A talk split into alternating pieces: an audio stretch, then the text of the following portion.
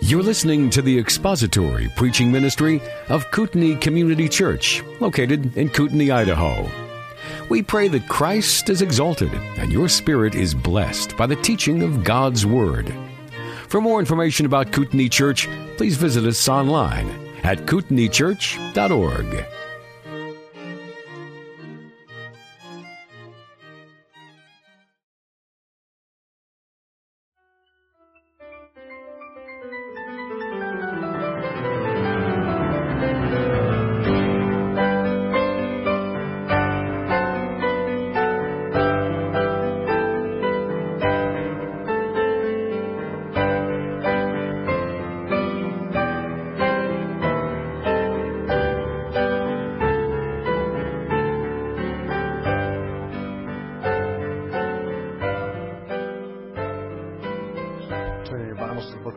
Chapter four, if you're not already there. Bow our heads together as we begin and ask God's help for us this morning. Father, as your people, we gather here each week to hear from you, and we believe that in this book you have revealed yourself, and it is through the pages of Scripture that you speak to us today. Your word is living and abiding and enduring, and we know that even today as we read your word, as we understand it, that we hear your voice. When the Word of God is properly preached, then your voice is properly heard.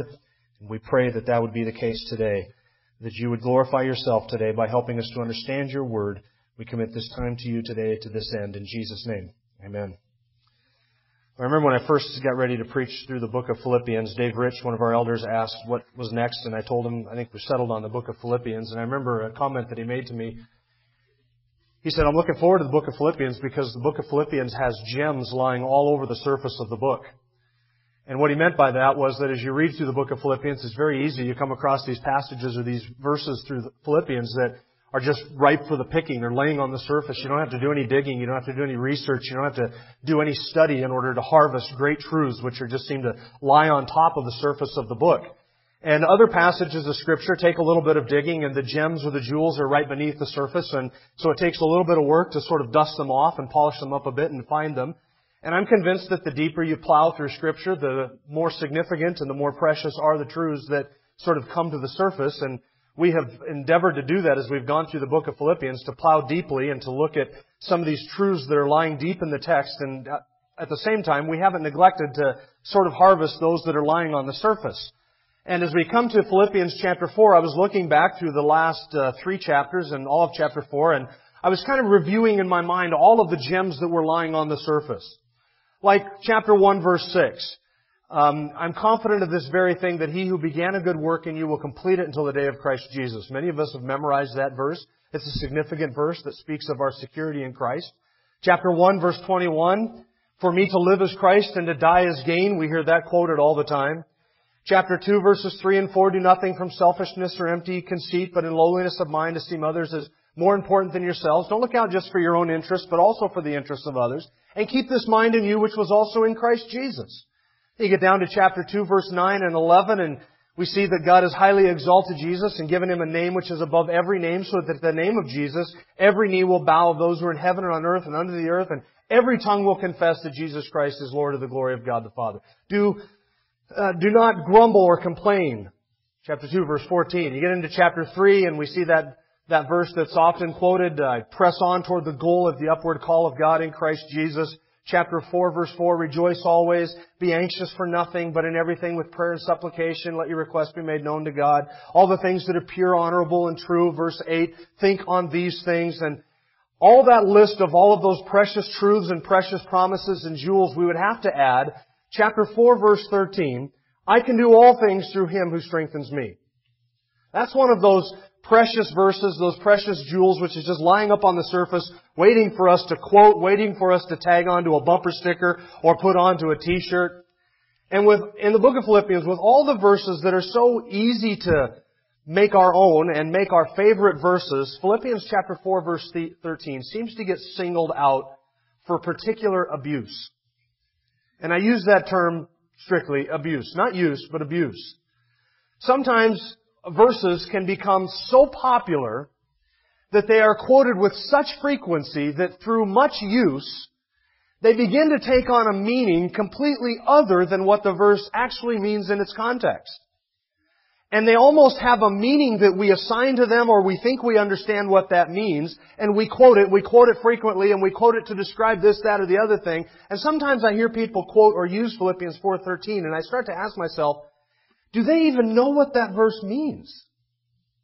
And I would venture to guess that probably ninety-nine percent of Christians who quote that verse have no idea what is being described in the context, have no idea what the verse is speaking of, have no idea what the verse really means. And if you were to ask them, you've just told me you can do all things through Christ who strengthens me. Now tell me, what is the context in which that verse is written? Maybe one percent. I would venture to say two percent could describe to you the context. Now listen, I'm convinced that most of you here could tell me what the context is. Why? Because we just spent six long, arduous weeks working through all of the verses. You know everything that has come before you. And you sitting here, if you've been with us since verse ten, you know full well that over the course of the last six weeks, as you've looked at the context, that you know that the aged apostle who is in prison, he is well-worn, he is infirm, he is nearing the end of his life. You know full well what he means, and you know that he has not in his mind any sort of athletic accomplishment or powerlifting or weightlifting. You know that, right? Yet, isn't that so often how the verse is quoted and used? It is, isn't it? Well, we want to ask ourselves today, what is Paul talking about in chapter four, verse thirteen? And you know what it is. He's talking about what? Contentment. Still, he's talking about contentment. And so since that's what Paul's talking about in chapter four, verse thirteen, guess what we're going to be talking about? Still contentment, but not so much describing what contentment is, but looking at the power and the strength that we have to be content. And that's what verse thirteen is all about. So before I describe to you what verse thirteen means, let me tell you what it doesn't mean. Let me give you a really sort of um, absurd example just to show that there are obviously limits on what Paul is describing here. Paul says, I can do all things through Him who strengthens me. Now let me ask you a question. When Paul says all things, does he mean all things? You sensible people, think it through. Does he mean all things? Does he mean that I can fly? Does he mean I can go three months without food, water, or air and still survive? No, those are absurd examples. Let me give you another absurd example. Dave Rich will never be an Olympic gymnast. He will never be an Olympic gymnast. Now, that's because Dave has had two back surgeries. He obviously has all the good looks necessary to be an Olympic gymnast. And I didn't use myself as an example because I'm not good looking enough to be an Olympic gymnast, but if it weren't for that, I obviously would be right on the verge of having all that is necessary to be an Olympic gymnast. But there is a physical disability that Dave Rich has that will keep him from ever being an Olympic gymnast. So does it do any good whatsoever for an Olympic gymnast who is a Christian to say, I can do all things through Him who strengthens me? Is that what Paul's describing? He's not. Can I say to Dave, look, if you just trusted in Christ enough, if you just believe that because you're a Christian, you can do all things, you could be an Olympic gymnast. Is it true that Christ would strengthen him to be an Olympic gymnast? No. Could I ever be an Olympic gymnast? No. I could never be an Olympic gymnast. And Christ will never strengthen me to be an Olympic gymnast. Because verse thirteen is not applying to Olympic gymnastics or weightlifting or golf or slam dunking a basketball or hitting home runs or being the best quarterback on the field. So obviously all things doesn't mean all things. It's not referring to everything without qualification. And here's the second thing that Paul does not mean. Paul is not describing any sort of superhuman, super athletic physical feat. The ability to slam dunk a basketball or to be the best quarterback in college football or to win the Heisman Trophy Award or to hit a hole in one. Paul's not describing any of those things. Now, you know that Paul can't be describing any of those things because he has just described what exactly he means by I can do all things. He's describing what? Contentment. I can be content. And you can't stretch it beyond its context to mean anything outside of that. Now, what if you have a Christian quarterback who steps onto the field and his favorite, his life verse is Philippians four thirteen. I can do all things through Christ who strengthens me. And let's just say, for instance, he puts the black out underneath of his eyes and he writes Philippians three fourteen or four thirteen. Get my numbers mixed up. Philippians four thirteen, on the eye black of his eyes. And he believes, I can do all things through Christ who strengthens, strengthens me. What is he saying? He's saying, I can win the Heisman. I can win this bowl game. I can win this national championship. Why? Because I can do all things through, through Christ who strengthens me. So I'm going to claim that verse. I'm going to make that verse my own. Then the quarterback for the opposing team steps onto the field. And the quarterback for the opposing team is also a Christian. And his life verse is also Philippians four thirteen. Now what? One of those guys has to lose, right? No, they can't both win. Thankfully, liberals have not taken over sports and made it so that everybody always wins. So one of them is going to have to lose. That's the great thing about sports. There's always a loser, and there's always a winner. One of them is going to have to lose. Now, what about the quarterback who loses? Did Christ not strengthen him to do all things? Was his faith not good enough? Was it not strong enough? Did he not claim that verse as his own? What about the Christian quarterback who steps onto the field confident that he can do all things through Christ who strengthens him, and then onto the field steps a pagan quarterback? And the pagan quarterback beats his team like a tied-up goat, and he is absolutely destroyed on the field. What does that say about the pagan quarterback? Who strengthened the pagan quarterback to win the game? Now, Evander Holyfield has on his fighting trunks that he fights with Philippians four thirteen, because he believes that he can do all things through Christ who strengthens him. Now tell me, who strengthens Mike Tyson to be the world champion? Who did that? What do we do with the Muslim, who also is the world champion, who maybe is better than the Christian at his particular sport? You know the problem with abusing that verse? Is that it communicates to people that if you're a Christian, you get some supernatural ability, physical ability to do what you do and do the best that you can be. And that's not necessarily true. Now, there is a sense in which that is true, a very narrow sense. Now, listen, it is true that all of my physical abilities are a gift from God. Anything that I can do, I can do because God in Christ has gifted me with those physical abilities. So let's just say, hypothetically speaking, that I could slam dunk a basketball. That physical ability to slam dunk a basketball is in truth given to me by God of common grace. But listen, God also gives that same common grace to hundreds or thousands of other people who are not necessarily believers. I may be able to slam dunk a basketball. It has nothing to do with my Christian faith whatsoever. It has to do with the fact that I'm physically fit, I'm six foot eleven, and I'm, I'm well built, and I can jump high, and I have all of the skills necessary to do that. God is, it's true that God has given me those skills, but He hasn't given me those skills because I'm a Christian. I didn't wake up one day not a Christian, unable to slam dunk a basketball. Wake up the next day a Christian and able to slam dunk a basketball. Right? So anytime you see Philippians four thirteen used to describe anything that an unbeliever can do also, you know that the verse is being misused and misquoted. Because that's not what Paul is describing. Paul is describing a strength that unbelievers do not have access to at all. He is describing an ability that unbelievers do not have. Nothing that believers have as well. So is it true that anything I can do, I can do because God has given me the strength to do it? Yeah, but unbelievers can say the exact same thing. God, listen, that's why I enjoy watching athletics and sports. I enjoy watching phenomenal physical abilities and skills that God in His common grace has given to men of every background, every race, every creed, every religion. All of those are the gift of God. The individual who catches the game-winning touchdown, even though I hated to see it happen, the guy who catches the game-winning touchdown, and it's a phenomenal catch, he does so because God has given him an ability to do that. And that individual whom God has graced with that ability may hate the Lord, he may detest Jesus Christ, he may use His name as a blasphemy and a curse word, but that skill that he has is still his by the common grace of God. Unbelievers have those skills, and believers have those skills. That is not what Paul is describing in Philippians four thirteen. So I belabored the point. Now we have to ask ourselves, excuse me, ran out of oxygen. There we go. Now we have to ask ourselves, what is Paul describing in Philippians four thirteen? Well, you look at the context and you see the Apostle Paul saying, I thank you very much for the gift that you Philippians sent to me. It did come at a good time. I was in need, and that gift came in and it supplied that need. But I want you to understand that I'm not thanking you because you sent the gift and it fulfilled the need. Even though I had the need, I want you to understand I was content with that. I was content because I have learned in whatever circumstance I am to be content, to have that quiet grace of spirit which accepts from the hand of God whatever His providence may bring my way. Paul said, I was, I'm able to live with that. I'm able to do with that.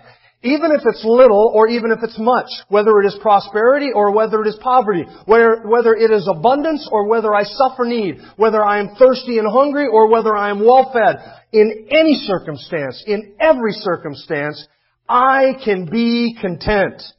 And now we may look at the Apostle Paul and say, Paul, how can you say that? What type of stoic, emotionless strength of character, perseverance is necessary to be able to do that? What type of inner resolve, inner strength? What type of honed skill and ability? What type of go-gettedness and perseverance have you uh, forged in yourself that gives you the ability to handle anything that life sends you without being swayed by it or buffeted by it at all? What is it in you, Paul, that gives you the ability to do that? Nothing. Verse thirteen. I can do all these things through Christ who strengthens me. Now I want you to notice what Paul said. Every word in the phrase is significant, so let's break it down. I can do. Now, as we've been describing contentment over the course of the last five or six weeks, I think that probably many of you, just as when I first started thinking through this myself, many of you were probably thinking in your mind, Jim, that's impossible. What you're describing is impossible. You are describing a spirit that is able to handle affliction and suffering and disappointment and discouragement and depression and difficulty and all of those things. You're talking about a spirit that is able to go without or be in plenty and to live the same way, to handle whatever persecutions. Jim, that's impossible. I can't do that. I can't be content. Well, you're right. It is impossible. It's impossible without Christ. It's impossible if you try and do it in your flesh. Then in every way it is impossible. But what is it that makes it possible? Paul doesn't say, I can do all things, period. What makes it possible is that Paul can say, I can do all things through Him who strengthens me. So can I do it? Yes, we can, to quote our president. Yes, we can do that. Yes, I can do that. As a believer, I can be content in any and every circumstance. This is not something that rests just with the super spiritual, or just with missionaries, or just for pastors, or just for super pastors. This is something for every believer. I can do all things through Him who strengthens me. Contentment. I can be content. I can do it. It's not impossible for those of us who are in Christ. It is impossible if we want to do it by ourselves. It is impossible if we want to do it with our own strength. It is impossible if you're not in Christ. An unbeliever can't do this. But as a Christian, I can do this. And I can do all things. Now, what does the all things describe? We've already seen that there has to be a limit on it.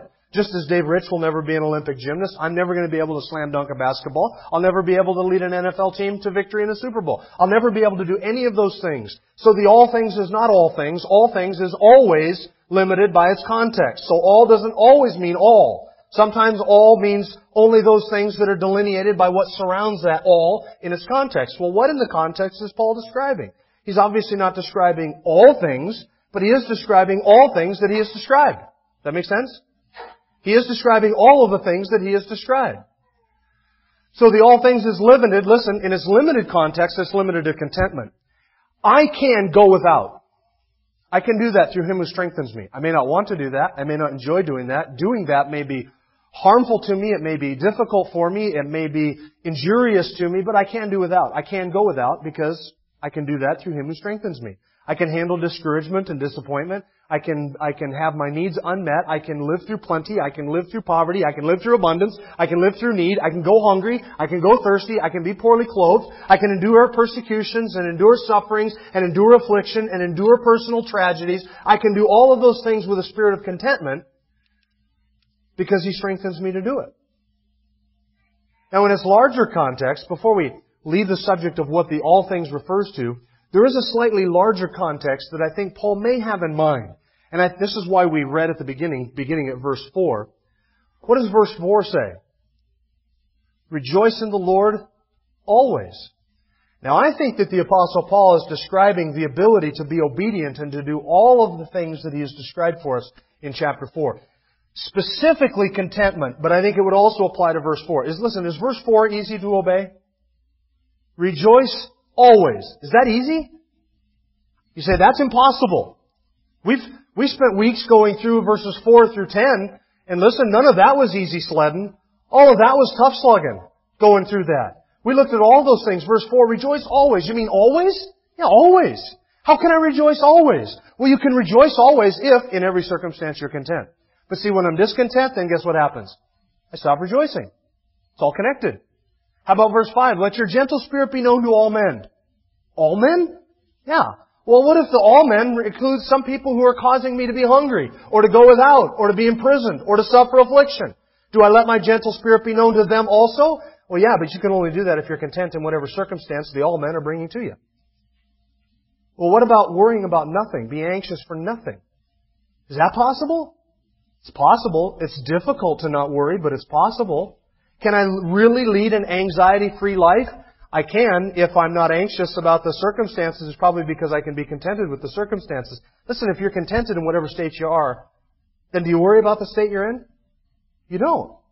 If you're content with it, what's to worry about? I'll take it from the Lord's hand, and if I can be content with that, then I don't need to worry about it. That's verse six. How about verse eight? Disciplining your mind so that you only think on those things which are... Is that it difficult? Man, that's hard, isn't it? Dif- dis- disciplining your mind. I can do all of these things. Rejoice always. Let my gentle spirit be known to all men. Be anxious for nothing and pray about everything and discipline my mind and think on those things. Everything that we see in Paul, everything that he has told us to do and enjoined upon us, including contentment, being content in any circumstance, in every circumstance, I can do that through Him who strengthens me. I can do it. And I can do the all things. But then at the end of that phrase, verse thirteen, we get to the key, the whole power behind living a Christian life. And that is, I do it through Him who strengthens me.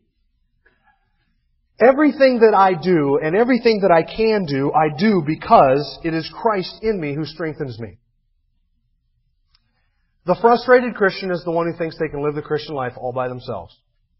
If you think you can live the Christian life and obey Scripture and reap the blessings and enjoy that and obey God's Word and have joy in your heart and joy in your life and joyful obedience, and you can do all of it without the strength of Christ in your own flesh and your own strength all by yourself, let me tell you something. You are in for a frustrated, disappointment, anxiety-ridden, exasperating train wreck of a disappointment. That's what you have to look forward to. But when, as Christians, we come to the understanding, I can do it through Him who strengthens me. John fifteen, verse five. Without me you can do nothing, Jesus said. Not without me you can do most things. It's only the miracles that you need me for. But without me you can do nothing. You can't lead the, lead the Christian life. You can't walk in the Spirit. You can't obey the Lord. You can't understand Scripture. You're not going to hunger for His Word. You're not going to be obedient in anything apart from Christ. Without Him, you can do absolutely nothing. Paul described his own strength that he got from the Lord in First Timothy chapter one, verse twelve. I thank Christ Jesus our Lord, who considered me faithful and put me into service and strengthened me to that end. Second Timothy chapter four, verse sixteen and seventeen. At my first offense, and this is writing from a prison and not the prison he's enjoying at the end of the book of Acts when he writes Philippians, but this is the dark, damp, interior prison cell, awaiting execution. The sentence has been passed. He's on death row. It's a matter of days, perhaps weeks, before he's executed. And Paul says, at my first defense, standing before Nero, no one supported me, but all deserted me, and may I not be counted against them. But the Lord stood with me and strengthened me. What gives a man the resolve of spirit and strength to be able, on death row, before the most powerful man in the world, Nero, as wicked as he was, knowing his life was on the line, to be able to stand there before Nero and preach the gospel? Is that a strong man? It's not a strong man. That's a weak man who knows where his strength is. That's a weak man who knows where his strength is. That's why Paul says, I stood in before Nero, and the proclamation has been fully accomplished so that all the Gentiles might hear. I've run my race, I've finished my course, I've kept the faith right up to the very end. I stood in the presence of Nero and I preached Christ to Nero, and it's all over, Timothy, I'm done. I've run it to the end. Strong man? No. Weak man who knows where his strength lies and where his strength comes from. Paul described that strength that he had in all through his epistles as he was talking about the different activities of his ministry. Let me ask you this. Who was it? I'm trying. I'm struggling for a way to phrase this so that it doesn't sound weird. Paul's strength rested not in himself, but in Christ. But when he says, I can do all things through him who strengthens me, who is it that does it? Who is it that is content? Paul or Christ? It's Paul, right? Don't ever live under any illusion that you will be content apart from your own effort to be content, your own learning of contentment, your own working through contentment, understanding of contentment, and practicing contentment. But when you finally reach contentment, don't be under any illusion that you did that all by yourself or that your work or labor had anything to do with it whatsoever, because it was Christ in you that did that. That's why Paul says in Philippians four thirteen, and this I think is the most beautiful aspect of that whole verse, it is two sides of the same coin. I can do. I can do. I, Paul, I can do all things through whom? Him who strengthens me. Who is it? Is it Paul or is it Christ? Yes. It's Paul, but it's Christ. But is it all Paul? It's all Paul. But it's not all Paul, it's all Christ. It's the Philippians two thirteen or twelve and thirteen. Work out your own salvation with fear and trembling, knowing that it is God who works in you both to will and to work for His good pleasure. Paul said in First Corinthians fifteen, by the grace of God I am what I am. But His grace toward me did not prove in vain, but I labored more than all of the other apostles, yet not I, but the grace of God within me. Well, Paul, was it you that labored in the faith, or was it the grace of God in you? It was both. Paul says, I labored, but it wasn't I that labored. It was Christ who labored in me. Colossians one twenty-nine, for this purpose, I labor, striving according to His power which works within me. What? Who's doing the working? Paul is doing the working. I can do. I have to be content. So I will set about making myself content. And I will lead my heart to contentment. And I will lead my mind to contentment. And I will work on contentment. But I labor and I strive, knowing that I do so according to His power which works within me. So I can do this through Him who strengthens me. I can't do it on my own, but God's not going to do it without me. Does that make sense? It's the same thing with walking in the Spirit. I've been crucified with Christ, and it's no longer I who live, but Christ lives in me. And the life which I now live in the flesh, I do live in the flesh, but yet it's not I, it's Christ within me. So who's living your life, Paul? Well, it is I, but it's Christ in me. And the life that I now live, I live by faith in the Son of God who loved me and gave Himself for me. So who lives your Christian life for you?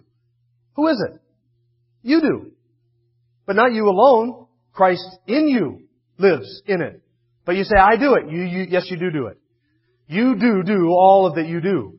But it's Christ in you who gives you the strength to do all that you do. That's the two beautiful sides of that coin. Who is responsible for my sanctification? I am. But without Christ, I cannot make any progress toward that whatsoever. But Christ is not going to drag me to sanctification, because without my effort, guess how much progress I'm going to make? None. I've got to put forth the effort. So I labor and I strive according to His grace which works within me. So I can do all things through Him who strengthens me. Let me give you three, if I can remember all three of them, let me give you three applications of this. First of all, friends, this is for only believers. Unbelievers don't have any access to the strength of this power whatsoever. Unbelievers don't have that.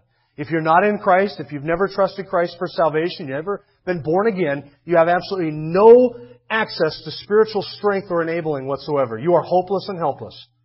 The fact that you have no spiritual strength is not your greatest greatest problem. Your greatest problem is that you're going to stand before God without any righteousness and be judged according to your deeds. But an unbeliever has absolutely no access to this strength whatsoever. Doesn't apply to unbelievers.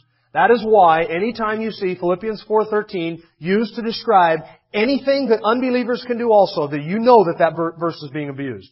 Because Paul is not describing anything that believers can do, or unbelievers can do. Unbelievers cannot be content. Not in a biblical fashion. They cannot have that quiet frame of spirit which has learned to receive from God's hand all that His fatherly and gracious and wise will has bestowed upon us. Unbelievers don't have access to that. Second, not only is this only for believers, but this is for every believer, Philippians four thirteen. It's for every believer.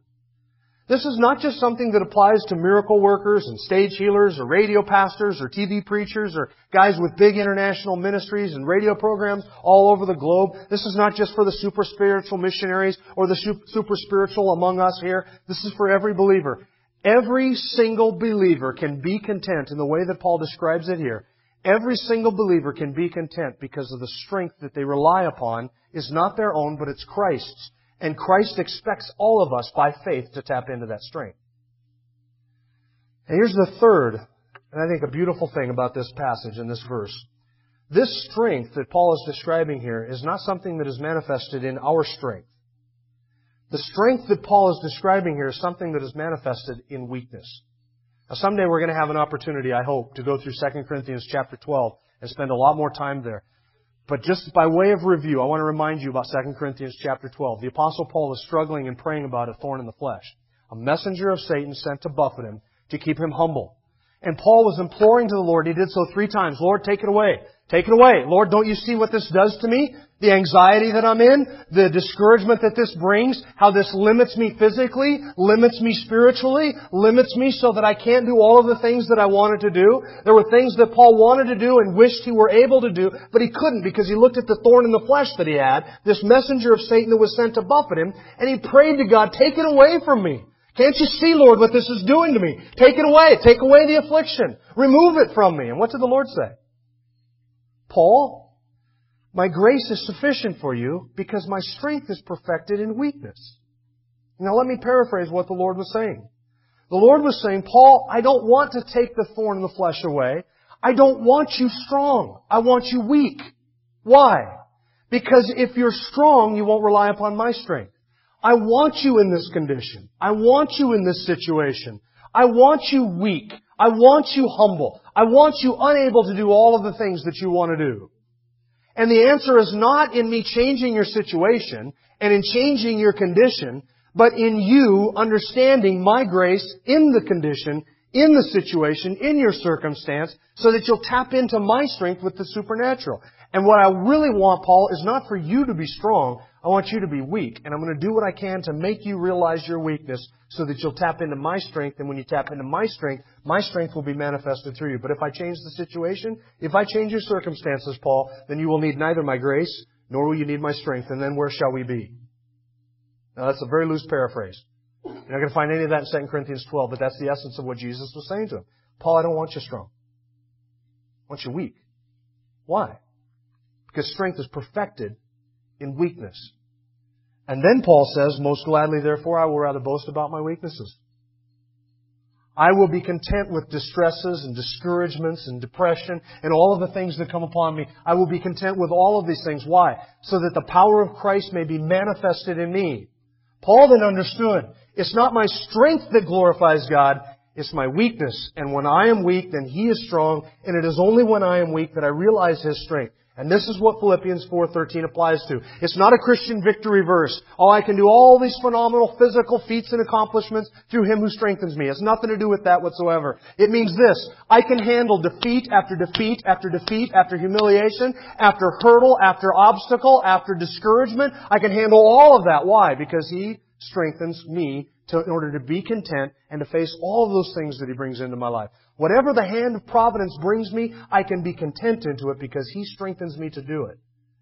And in all of those circumstances and in all of those situations, that's when we realize, I'm at the end, I am weak, I can't do this, I've lost hope, I'm at the end of me, I have no more strength to carry on.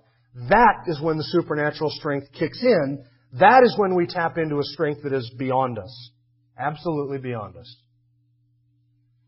Two quotations and I close. One from Jeremiah Burroughs in that book that I mentioned over the last few weeks, The Rare Jewel of Christian Contentment.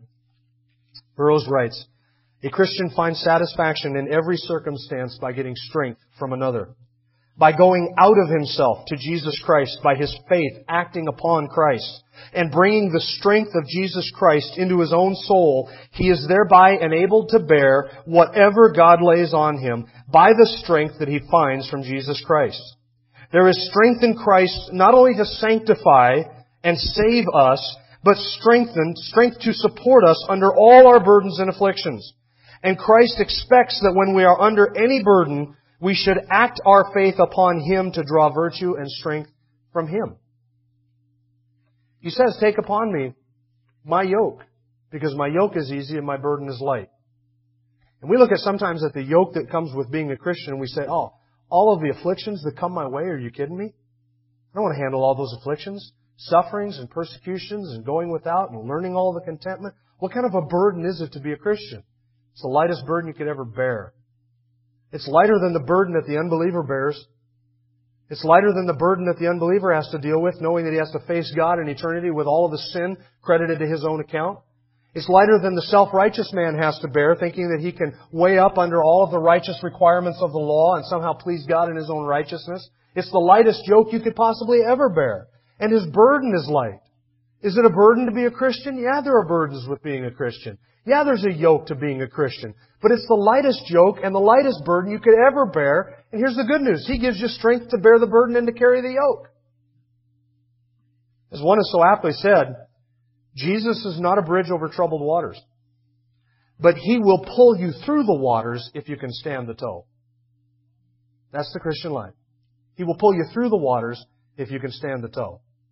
But everybody has to go through the waters. This is something that the Old Testament saints understood as well. Isaiah chapter forty, and this was up on the screen earlier, He gives strength to the weary and tired, and vigorous young men stumble badly, yet those who wait for the Lord will gain new strength. The, under, the Old Testament saints understood it. When we're at the very bottom, when we're at the very end of ourselves, the Lord gives strength, and those who wait on the Lord will mount up with wings like eagles. They will run and not be weary, and they will walk and not faint.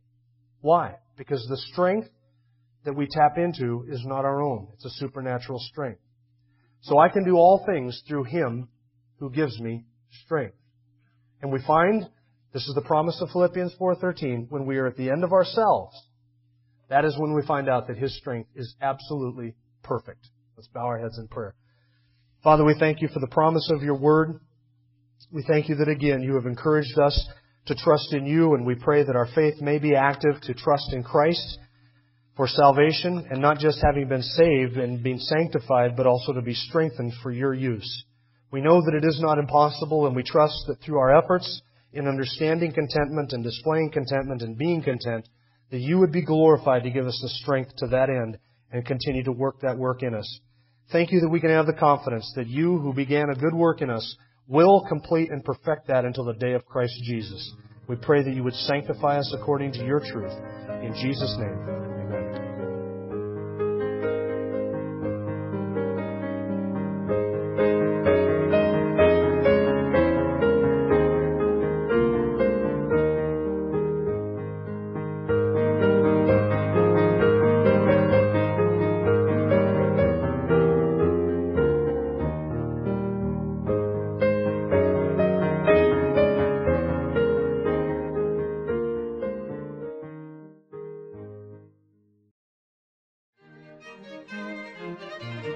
Thank you for listening to the latest podcast from Kootenai Church. If you'd like to learn more about Kootenai Church or to donate to our church ministry, you can do so online by visiting kootenai church dot org.